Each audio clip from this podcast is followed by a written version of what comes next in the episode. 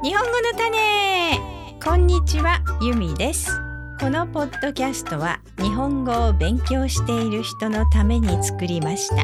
繰り返し何回も聞いてください。吉村ひまりちゃんという天才バイオリニストの紹介をしましたけれども、あれからというもの、私は毎日クラシック音楽を聴いております。ひまりちゃんの演奏がすごすぎてですね、ファンになった。というだけでなく、クラシック音楽にもハマってしまったというわけです。ひまりちゃんがまコンクールやリサイタルで弾いた曲、他の人、大人のプロはどんな風に弾くんだろうと思って聴き始めたのがきっかけなんですけれども、まあひまりちゃんはすごいですね。あと、もともと私は子供の頃ピアノを習っていたので、ピアノの曲はちょっと知っていたんですね。モーツァルトのピアノ曲、簡単なやつまではやりましたので、私はその中級になったぐらいのところでやめてしまったので、それ以上は弾けないんですが、まあ聞いたりするのはいいですよね。で中学、高校と吹奏楽部にも入っていましたので、少しばかりクラシック音楽を勉強したことがあるんです。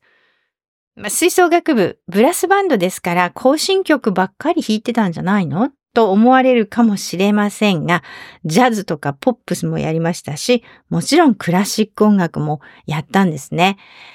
特に高校の頃、頑張りました。当時私の行っていた高校の吹奏楽部が地元福井県の代表に選ばれることが多くて、毎年全国大会に福井県代表と言って出てたんです。で、高校1年の時にやってた、あやった曲がですね、ヨハン・シュトラウス作曲、コウモリ序曲。えー、それから2年生の時は、ロシアの作曲家グリンカー作曲、ルスランとリュドミューラという曲をやりました。この2曲はですね、毎日毎日練習したので、今聴くとものすごく懐かしいですね。他にもクラシック曲いろいろ聴いたり演奏したりしましたけれども、今思うと私の青春の音楽はクラシックだったのかなとも思います。それからちょうどその高校の頃ですね、とても流行った少女漫画があるんです。いつもポケットにショパンという、えー、漫画のタイトルなんですけれども、ピアニストを目指して頑張る女子高校生の恋を描いた作品なんですね。で、この漫画の中にショパンの曲とか、その他のピアノ曲がいっぱい出てくるんです。作曲家もですね、ラフマニノフとか、チャイコフスキーとか、こう有名な作曲家が出てきて、曲名が書いてあるんですが、漫画ですから曲は聞こえてこないわけです。で、自分で探しましたね、いろいろ。父がクラシックのレコードを持っていたので、それも全部聞きましたし、FM のラジオで、えー、クラシック音楽が流れていると、なんていう曲かなっていうことで耳をそば立てていました。それから当時私の高校の頃の友達はですね、この漫画にハマりまして、えー、ピアノは全然習ったことがないけど、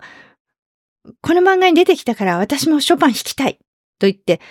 自分でゼロから練習して弾けるようになりましたね、ショパン。子犬のワルツです。結構難しい曲ですよ。私は全然弾けません。まあ、この他にもショパンはとっても素敵な曲をいっぱい作ってますので、私もいつか弾けるようになりたいなぁと思っています。このポッドキャストのトランスクリプトが欲しい人は、まことプラスメンバーになってください。Www. まことプラス .com を見てください。